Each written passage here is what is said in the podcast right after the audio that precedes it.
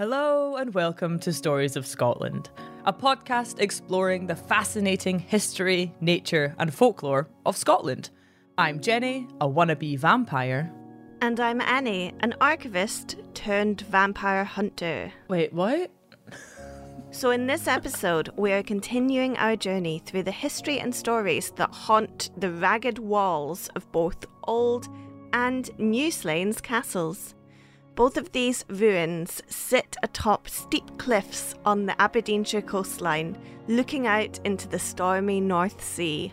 In the last episode, we explored the history of the Hays of Errol, how they came to own Old Slains Castle, and why King James VI ordered the castle to be destroyed with cannons, gunpowder, and of course, shovels. If you haven't listened to that episode, I do recommend going back and listening to it now, just so that you're all caught up on the context train and we get the download numbers. If you have listened, you'll remember that the last episode ended with Francis Hay, the ninth Earl of Errol, returning from his exile, renouncing his Catholicism, and slotting surprisingly quickly back into Scottish high society. He could not return so easily back to Old Slains Castle, as it was all but a pile of rubble. Those shovels had really done their job. And so he sets about building a bigger, better, bolder castle, imaginatively called New Slains Castle. And he accomplished his alliterative goals because New Slains Castle is massive. It was built around the turn of the century, in the late 1500s and early 1600s. The initial structure was added to in 1664 and then later again in 1707. And so by this time, it is a huge, imposing castle perched right upon the edge of the perilous cliffs. And because history loves a pattern, the Hays were again embroiled in some anti government shenanigans, namely the Jacobite uprising. Francis Hay died in 1631, but he passed the enthusiastic rebellion gene down his family line. By 1705, we have Charles Hay, the 13th Earl of Errol, ruling the roost, just in time to witness the Act of Union between Scotland and England. He is a loyal supporter of the exiled king James Edward Stuart, sometimes called the Old Pretender by his enemies, and, of course, Charles Hay opposes the Act of Union. So he did what the Hays do best and started scheming. New Slains Castle became the landing point and base for French agents sent by King Louis XIV to gather intelligence and garner support for a possible Jacobite uprising. Louis XIV liked what his agents came back with, and so in 1708 decided to launch a fleet of 28 ships to sail for Scottish shores. Aboard one of these ships was none other than the exiled King James Stuart himself, ready to take back control of the country that he deemed his birthright. Alas, their fleet was scuttled by the British Navy and the plan abandoned. They never so much as landed on Scottish shores, and the old pretender went back to le drawing board. Charles Hay, however, didn't have such an easy escape. He was arrested for suspected treason and imprisoned in Edinburgh Castle.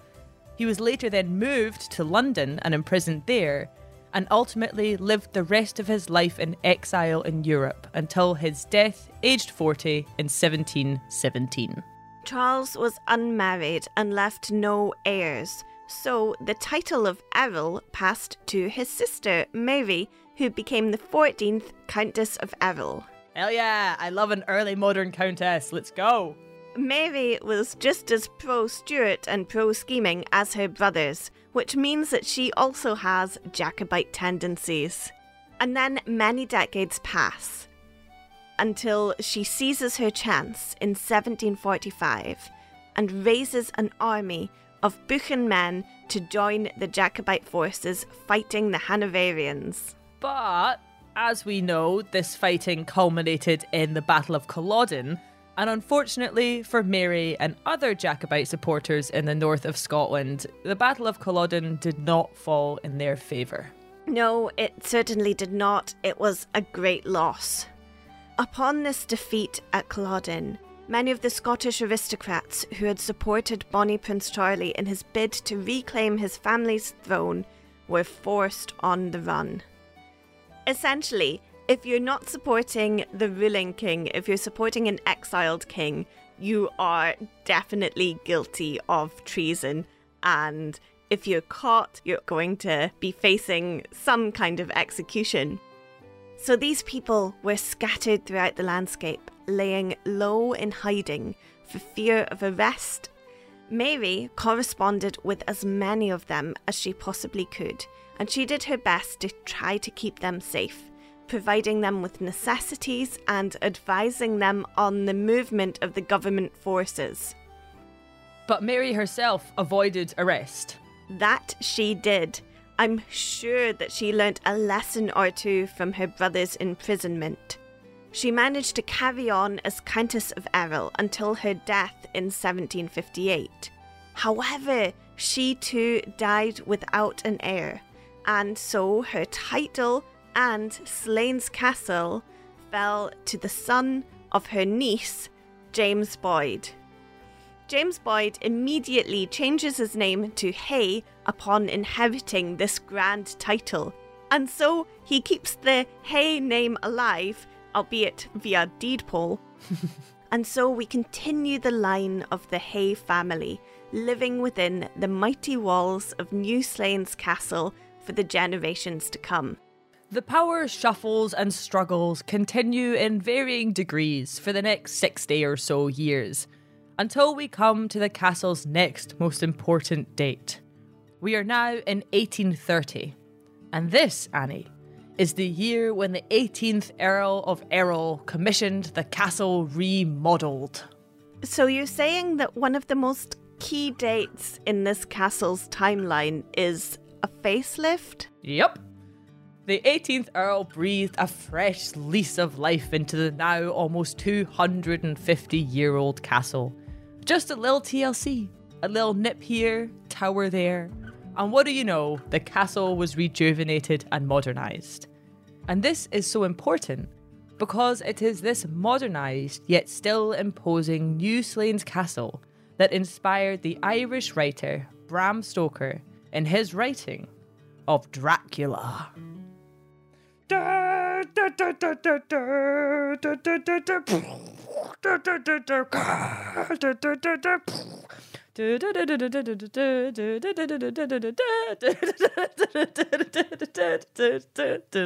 What a transition.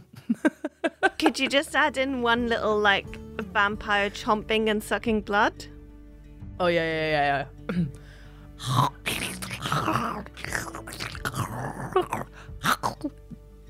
that that's just the noise of you eating spaghetti, Jenny. It is. I shouldn't be eating while I'm recording. I know it's bad for my laptop.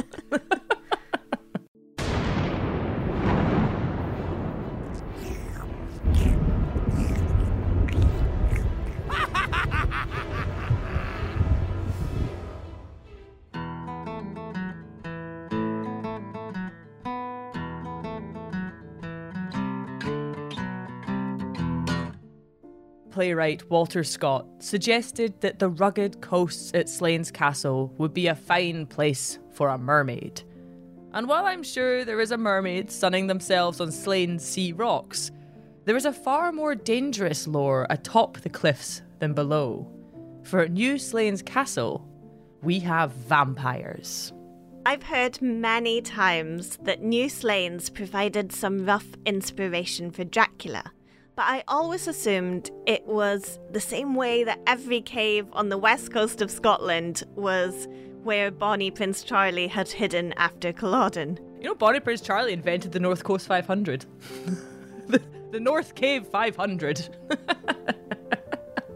I mean, he went west, not north, but. The, the West Cave 500. We should actually put together a map of like all the caves that lay claim and make a little road trip out of it. Unlike the North Cave 500, when we dug further into this claim, we discovered that Bram Stoker did, in fact, take a lot of inspiration from this part of the Scottish coast. But to understand why this is, first we need to sink our teeth into some context about why vampires became such a cultural phenomenon during the 1800s. This time period is truly the era of the vampire. It gets to a peak in popularity that we won't see again until Twilight. Queen Victoria definitely would have had an Edward Cullen poster above her bed. Just because you did, Jenny, doesn't mean that the monarch would. You're right. I did. I did have an Edward Cullen poster above my bed when I was a teenager. But technically, Queen Victoria would have had four of them, and that's why it's called a four-poster bed. I'm getting a new sidekick for this podcast, Jenny. You say that every week, Annie, and yet here I still am. Some would say I am immortal. You put too much garlic in your spaghetti for you to be a vampire, Jenny. That is true. I do like garlic a lot. And my own reflection. It would never work out. but let's all get aboard the context train and find out why vampires were such a hit during this time period. Choo choo. Get it? It's like chew chew, like you're chewing like a like a vampire would chew on a human, but you're also chewing like a train along a track. I think vampires famously suck instead of chew. Suck suck.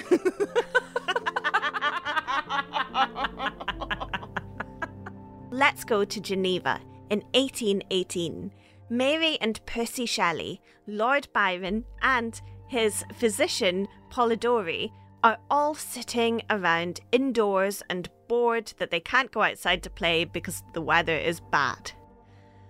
For those of you who aren't familiar with these names, they are all young, up and coming, and semi established writers of the time. Apart from the physician, he was just there for the free food. My doctor always comes along when there's going to be a buffet.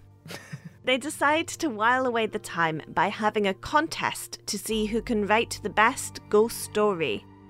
And the winner is Mary Shelley, because she writes Frankenstein. Ah, I had my money on the physician underdog. But in the same competition, Byron comes up with a story about a vampire. And this story is often seen as the grandfather of romantic vampire stories, though it's later developed and published by the physician Polidori.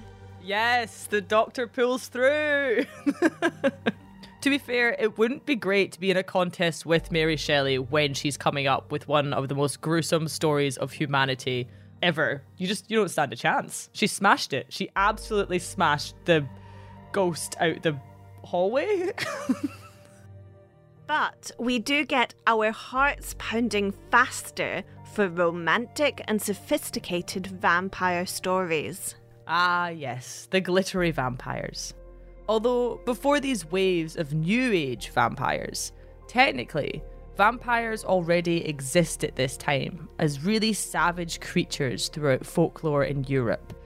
But this is a turning point for vampires, and we really see them have their sparkle up, and they become wealthy, powerful, and glamorous. Because before this, they're just sort of reanimated, animalistic, depraved creatures. Yes, it's this point in time that vampires become seductive. And, as well, the main vampire in this book is called Lord Ruthven, which is a Scottish name. And it's a loaded name. Ruthven was chosen by one of Byron's former lovers as a thinly veiled fictional story about how he corrupted young women. So it's making him a metaphorical vampire. His friends found this funny, and so they named the main vampire after him. But apart from that, the Scottish name connection is actually quite thin. Aye, but this vampire book is such a big success that an English playwright comes along, and by 1820, we have a stage play in the Lyceum, which is a really important theatre in London. The playwright, James Planche, says that he wants the play set in Eastern Europe, where these legends are originating. However, the theatre refuses because they had tons of Scottish costumes in stock. Well, it's the same with Outlander. You know, it was meant to be set in Germany, but they didn't have any lederhosen, so they just stuck them in kilts and called it a day. but yes, at this point in time, the audience had a massive appetite for joyful Scottish traditional music and dancing. And this is also right when playwright Walter Scott is hitting it big. So the theatre insists that this play has to be set in Scotland, and so it begins in Fingal's Cave. I do wish more creative choices were made because of an overload of Scottish costumes. I would have loved watching Buffy the Vampire Slayer. Agreed, but I think kilted vampires should again become the norm because all supernatural creatures look better in a kilt. But I do find it really interesting that for 19th century Britain, the most famous vampire is suddenly clad in a traditional Highland kilt. And so it is here, as the vampire's kilt blows loosely in the breeze, that Abraham Stoker, or Bram as his friends called him, enters the stage. Stoker was an Irish writer who worked in the theatre, so he would have seen this Scottish vampire on stage. And where does Bram love to holiday to? Why, Cruden Bay, of course. He would take long breaks to visit this area of Aberdeenshire, and the sweeping location really impacted his work. Originally, it's thought he was attracted to Scotland to research ideas for the staging of Macbeth.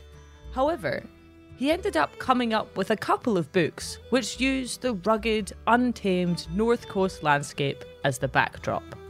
His 1895 book Watter's Mou was set in Cruden's Bay, and it gives a gorgeous picture of this area and indeed speaks of Slains Castle.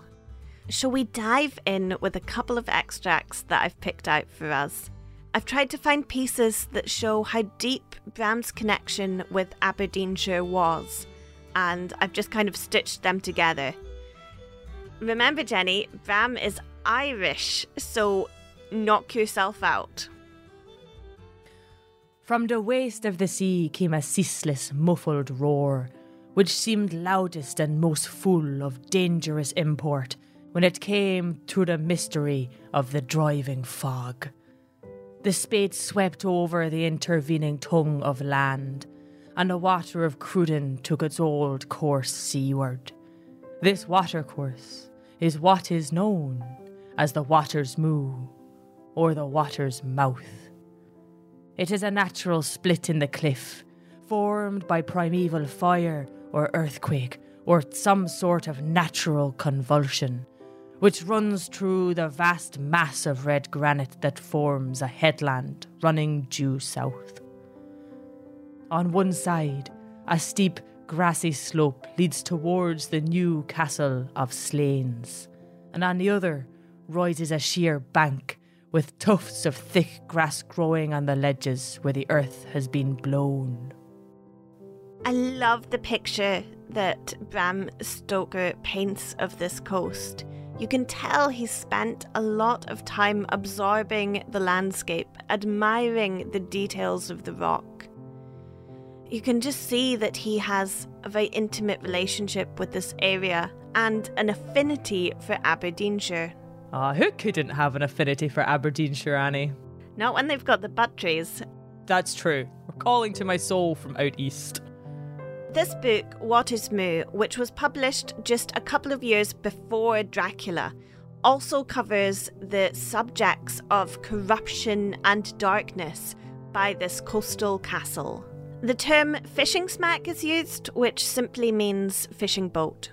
The Aberdeen coast is an important one for guarding, on account of the vast number of fishing smacks which, during the season, work from Peterhead up and down the coast.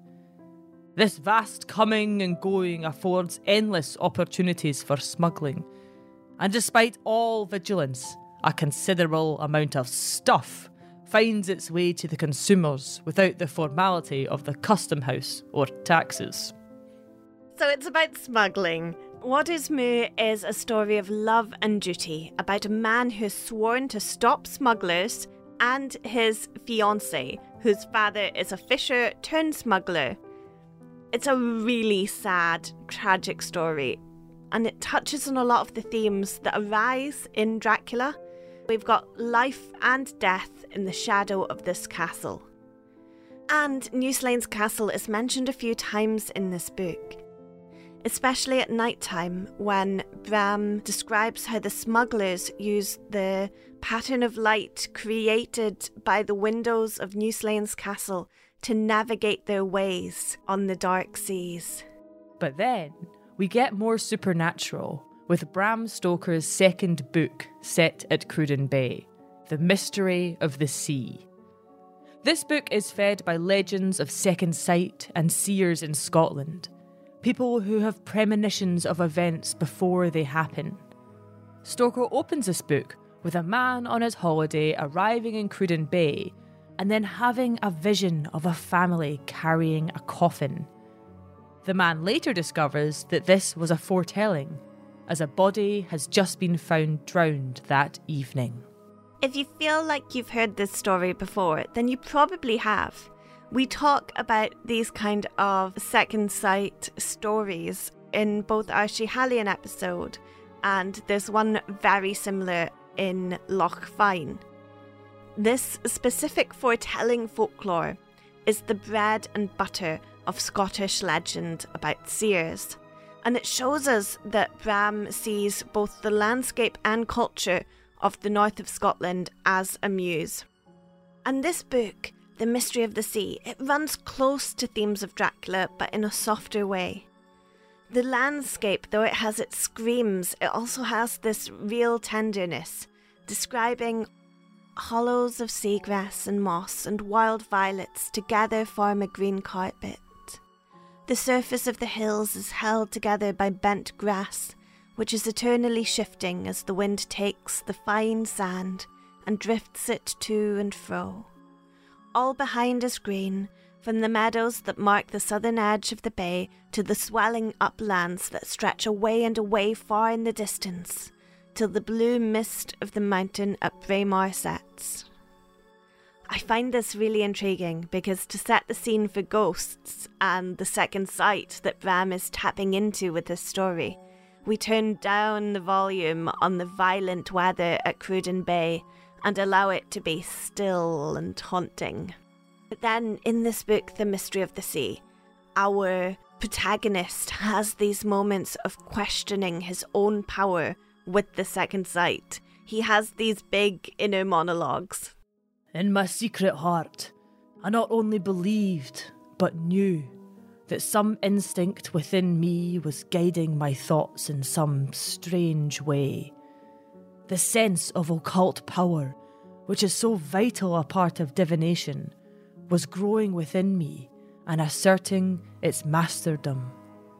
For now that my mind was bent on the phenomena of the second sight, the whole living and moving world around me became a veritable diorama of possibilities. A thousand things which hitherto I had accepted in simple faith as facts were pregnant with new meanings.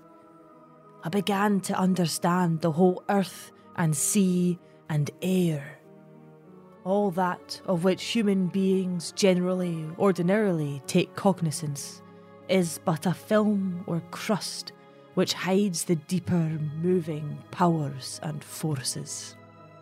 For me, these words sound so close to something that would be said by a vampire. We've got the kind of immortal enlightenment speech that we see in this genre.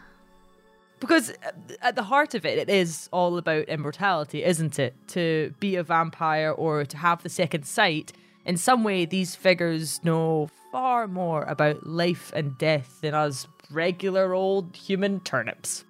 Very much so. And I promise we're about to look at Dracula itself, but first, there's this really gorgeous ghost scene in The Mystery of the Sea I feel that this piece of writing underpins the point that connects strands of Scottish lore running through Stoker's work. The context of this scene is the main character sees a massive ghost army wandering out of the sea. It's, oh, breathtaking. Up the steep path came a silent procession of ghostly figures, so misty of outline that through the grey green of their phantom beings, the rocks and moonlit sea were apparent and even the velvet blackness of the shadows of the rocks did not lose their gloom. And yet, each figure was defined so accurately that every feature, every particle of dress or accoutrement that could be discerned, even the sparkle of their eyes in that grim waste of ghostly grey was like the lambent flashes of phosphoric light in the foam of moving water cleft by a swift prow. There was no need for me to judge by the historical sequence of their attire, or by any inference of hearing. I knew in my heart that these were the ghosts of the dead who had been drowned in the waters of the Cruden shores. This matches with a legend that once a year a horde of drowned and decaying ghostly sailors can be seen wading out of the sea below Slains. Stoker was definitely pulling local lore into his fiction. But all these wee samples show us the connection that Bram Stoker has with Cruden Bay. He spent a lot of time here thinking about mortality along the coast. It's interesting because I personally have strong opinions on Whitby in Yorkshire getting more Dracula press than Cruden Bay. I suspect that the Whitby Tourist Board just jumped on the vampire branding pogo stick early on, and thus they get to claim all the credits as Dracula's muse. They actually literally have a, in within the tourist industry there. They call it the Goth Pound because so many people who are interested in Dracula and this whole gothic scene and culture make pilgrimages to Whitby to sort of take in as much of Dracula's inspiration that they can. And I think Cruden Bay deserves that too. Get that goth pound to Aberdeen. Yeah, goth, goth, dollar, dollar. well, the plot of Dracula sees a young Englishman visit a mysterious count deep in the mountains of Transylvania. And Count Dracula, of course, lives in a big, creepy castle our young fellow is trapped there and certain he is going to be eaten, but luckily he manages to slip out a window and escape. But lo, Dracula does not like his food on the move, and so he ships himself to England in pursuit and washes up in Whitby, where he and his vampire companions wreak havoc on the locals. So we can understand why Whitby has such an affinity with Dracula and thus earns the Goth pound. But Cruden Bay's claim is that Dracula's castle in Transylvania was actually inspired by the clifftop New Slains. Yes, and although this fictional castle is in Transylvania, you can tell that the author has spent his afternoons writing about the Scottish mountains. In the book, the approach to Dracula's castle sounds as though it's set in the north of Scotland, with a horse and carriage winding wildly through the Cairngorm Mountains. Blue and purple peaks sound as though a late summer highland haze has descended upon the peaks, and the name Cairngorm actually means blue mountains. And also, the jagged nature of the hills really mirror the mountainous highlands, and so it's like this strange mix of Transylvania and Scotland, all in Bram's writing. And then, of course, we have the description of the castle itself. Suddenly, I became conscious of the fact that the driver was in the act of pulling up the horses in the courtyard of a vast, ruined castle, from whose tall black windows came no ray of light, and whose broken battlements showed a jagged line against the moonlit sky. Okay, I. So this gives me heavy Slains vibes. And it kind of echoes the words of earlier visitors to Slains that we spoke about early in the last episode. It does, and there's more. Because while this castle is not on a sea cliff like Slains, it is built on the corner of a great rock, so that on three sides it was quite impregnable, and great windows were placed here where sling or bow or culverin could not reach, and consequently light and comfort, impossible to a position which had to be guarded, were secured. I went out on the stairs and found a room looking towards the south. The view was magnificent and from where I stood there was every opportunity of seeing it. The castle is on the very edge of a terrific precipice. Moreover, the walls of the castle are broken, the shadows are many, and the wind breathes cold through the broken battlements and casements. I love the shade and the shadow, and would be alone with my thoughts when I may. That's it then. Dracula's castle is cemented in my imagination and my heart as Slains. And finally, Annie, there is the octagonal room of the castle. This is perhaps the largest inspiration that Stoker took from Slains, and suggests that he had not only viewed the castle from afar, but had also walked its dark halls and graced its many rooms. For in Dracula's castle, there is also an octagonal room that leads into the bedroom of the main character. It's described as an octagonal room lit by a single lamp without any window. And what do you know, Annie? New Slains has a suspiciously similar and uniquely odd octagonal room of darkness and intrigue at its heart. I think it's fair to say that Stoker drew heavily upon New Slains when building Dracula's shadowy clifftop castle, leading me to draw no other conclusion that Cruden Bay's Dracula tourism should be equal, if not higher, than Whitby. Plus, have you ever heard of a better description of an Aberdonian than. What matter of a man is this? Or what manner of a creature? Is it the semblance of a man? I feel the dread of this horrible place overpowering me. I am in fear, in awful fear, and there is no escape for me. I am encompassed with terrors that I dare not think of. Granite, grey, grey granite and rain everywhere. We're just joking. We love you, Aberdeen. Top, top tier part of Scotland. But Dracula has endured as a classical horror story that changed how vampires are perceived in culture. Bram Stoker opened the heavy wooden doors to a whole new way of imagining these terrifying immortal creatures. And that's all thanks to him and his holidaying in Cruden Bay. I think we should all go for a holiday in Cruden Bay. Yeah, I'm, I'm never going to Whitby. They're not getting my goth pound. I don't know. I think we should also go on a very tiny holiday to Whitby, but very big holiday to Cruden Bay. All right, that sounds good. Um, we're going to Whitby mainly for the ice cream. Oh, yeah.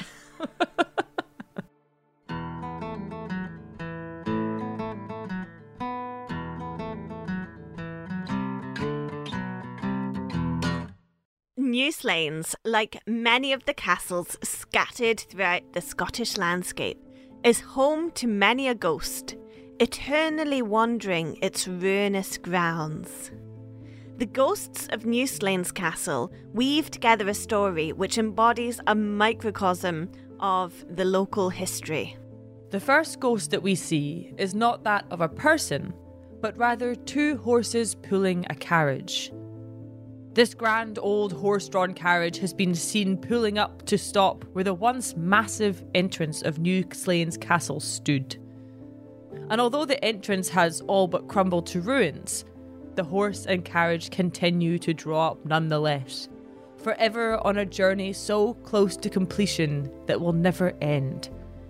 Perhaps this is an Earl of Errol or a Countess of Errol returning from a long trip down south weary and road worn and ready for their plush four poster bed. Complete with your Edward Cullen posters, of course. Naturally.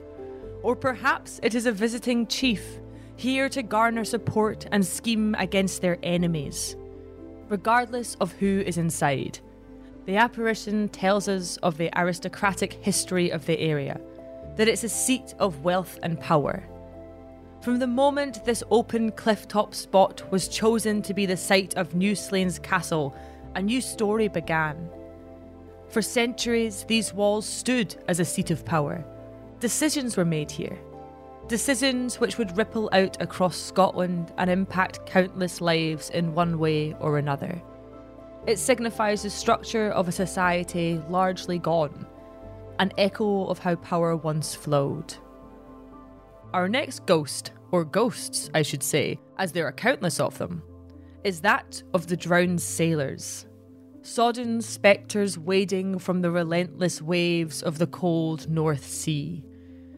It is believed that once a year, these men can be seen leaving their watery graves and standing upon land once more. Unfortunately, there's not much that we know about who these men are, or when they are from, or what happened to them out at sea, but there are so many of them that we have to imagine they died in storms and shipwrecks.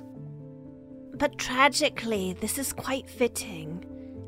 These apparitions representing all the souls lost to the rough and stormy North Seas. The folks in the towns and villages of the coast relied heavily on the sea. Their survival was tied to the water, but also the sea is an incredibly dangerous place. Every boat that set out into the open ocean carried the weight of knowing that not all on board may return. If tragedies did happen, it was not unusual for bodies to never be recovered. The men forever lost to the deep.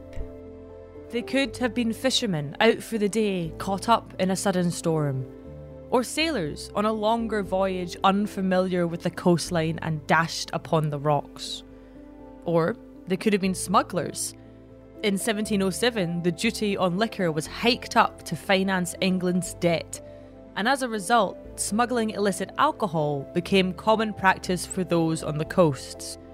There was no man more despised than the excise man and folk would go to great lengths to avoid his reach, no matter how dangerous the alternative.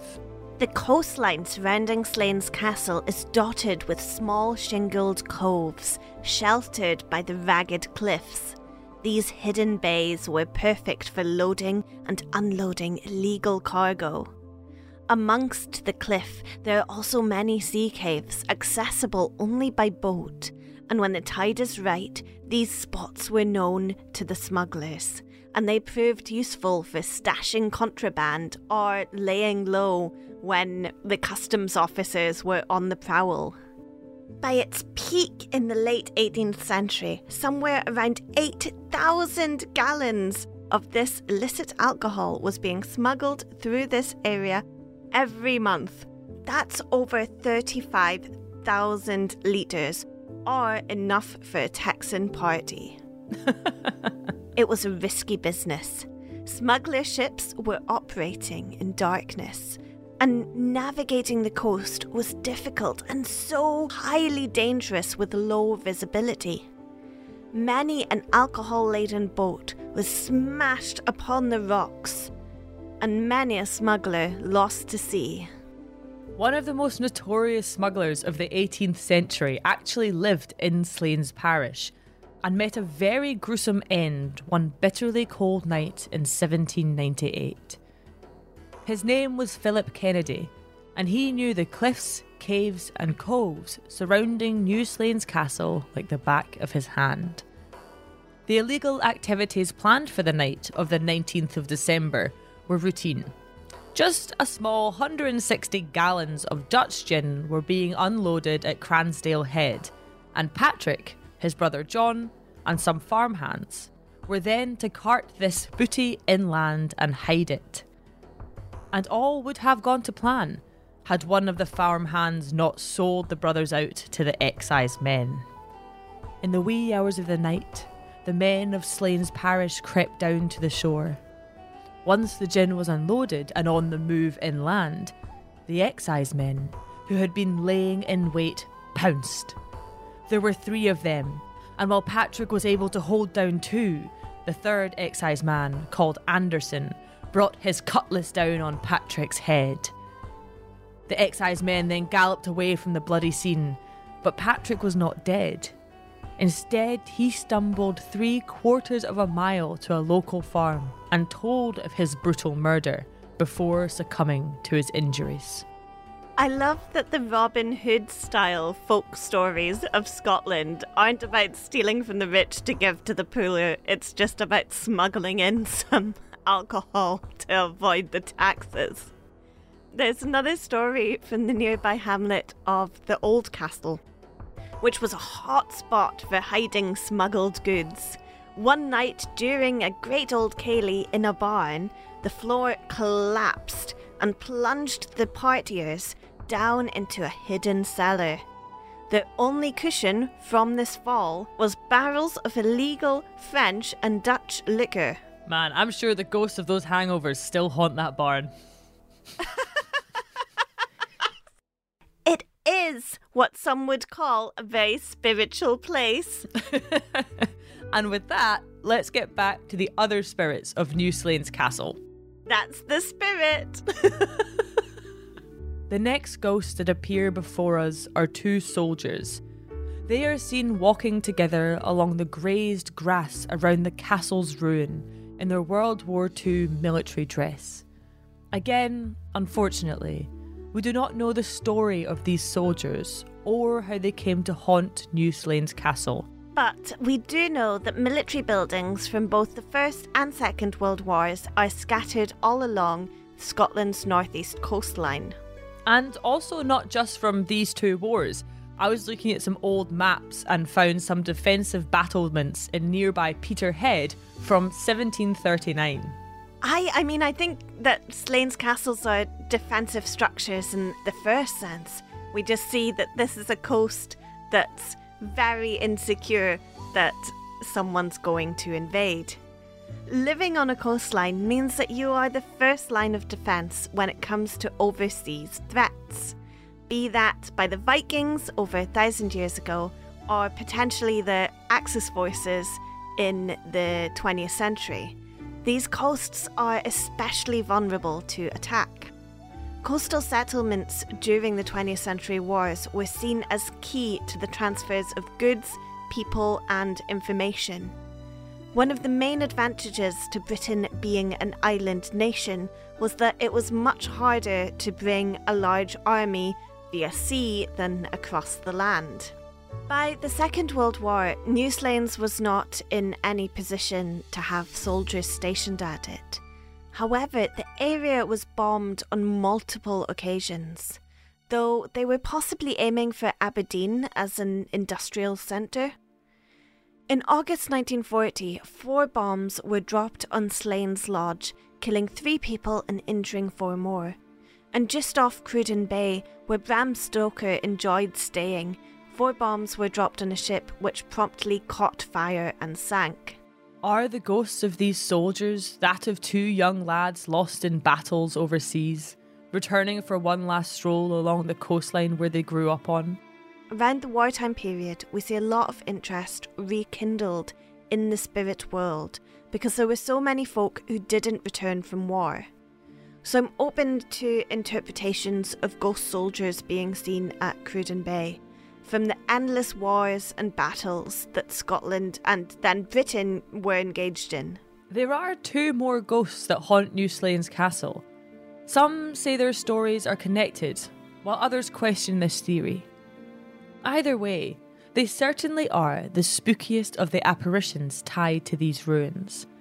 And there is a reason that I've left them till last.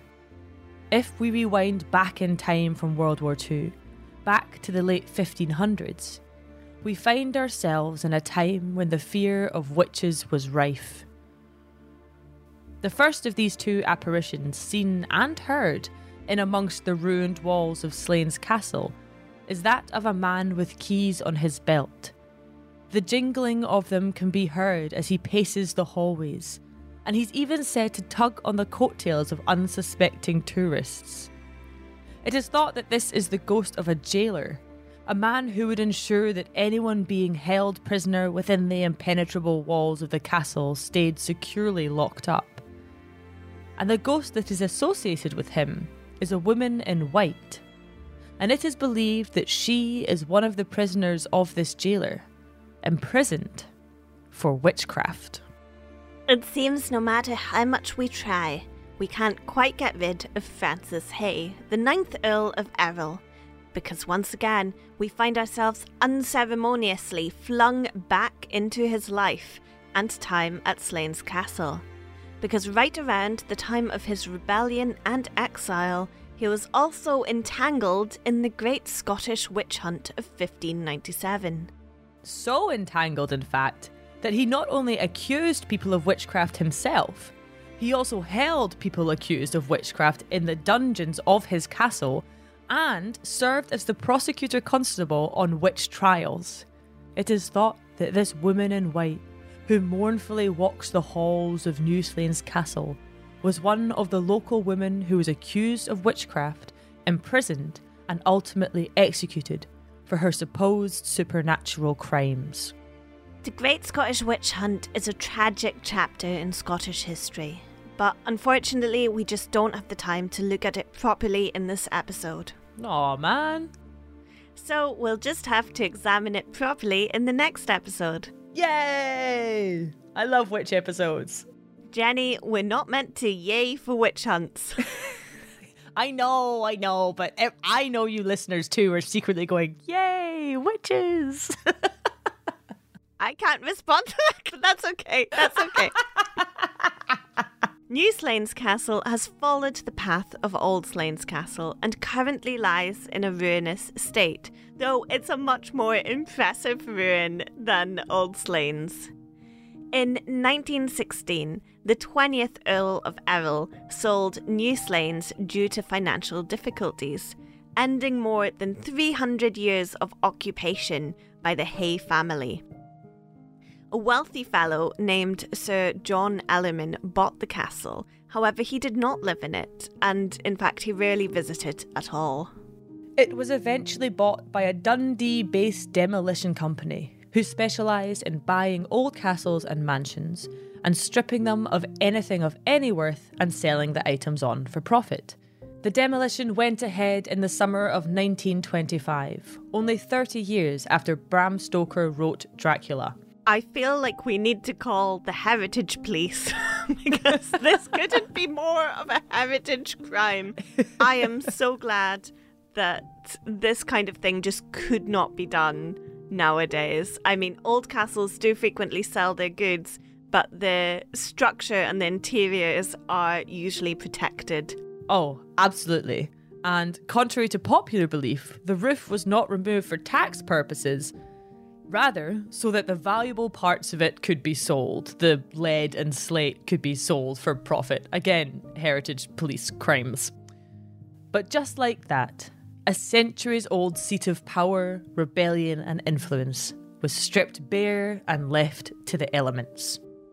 The real vampire is the person who sells the roof of a beautiful castle for profit instead of letting it remain as a gorgeous monument on the Scottish coast. Over the hundred years that have since passed, the shell of New Slains has remained impressively intact. The walls are huge and imposing, the towers are still four or five stories tall. The remnants of the Hay family stand defiant against the brutal elements of the North Sea, stuck in a liminal existence of slow decay. But there may still be life in it yet. There have been a few attempts at resurrecting the building's bones and revitalising them. Before the 2008 recession, there were plans to turn the ruins into 35 luxury holiday apartments, and planning permission was granted. But since then, New Slains seems to have fallen into a state of limbo, somewhere between life and death. Wait, are you comparing this castle to a vampire? Yes, Annie. Yes, I am. all right, then. On that weird and blood chilling note, thank you all so much for listening to our wee show. It's wonderful to be able to research these strange and wonderful tales of Scotland and share them with you all. And I'm really excited to sink my teeth into the next episode on the Great Scottish Witch Hunt. And if you can't wait until then for more Scottish stories, then you can head over to our Patreon and not only help support us as we research, write, record, and release this show, but you also gain access to loads more wonderful Scottish content. We will be releasing a new Patreon segment soon, looking at a fun spin off from last episode all about the Spanish Armada, Mull, and sunken treasure. So, thank you so much to all our current patrons and a warm welcome to our newest member, Jessica. Thank you so much for joining. I like to imagine all our patrons as pipistrelle bats, living in the legendary walls of Slains. We are creatures of the night and we fly gracefully around the castle's rooms and ruins, keeping a watchful eye on the goings on and the potential vampires around us. We may be small, but our bat senses are keen, and we use echolocation to navigate the winding corridors and dark corners with ease. You might say we use our bat nav system to get around. You might, yeah, someone might. Our sharp fangs are perfect for snacking on the occasional insect, but we're not interested in anything more bloody than that. We drink batinis and batocinos made for us by our bat tender. And we eat Battenberg cake, which I love in both my human and bat form, as I'm a big fan of marzipan. We also have a little bat chef who makes us batatouille. Of course he does. so, if anyone finds themselves wandering the halls of Slains castle and hears the faint flutter of wings overhead, don't be afraid. It's just me and my pals. Okay. Until next time, everyone, Slàinte mhath. Slanjava.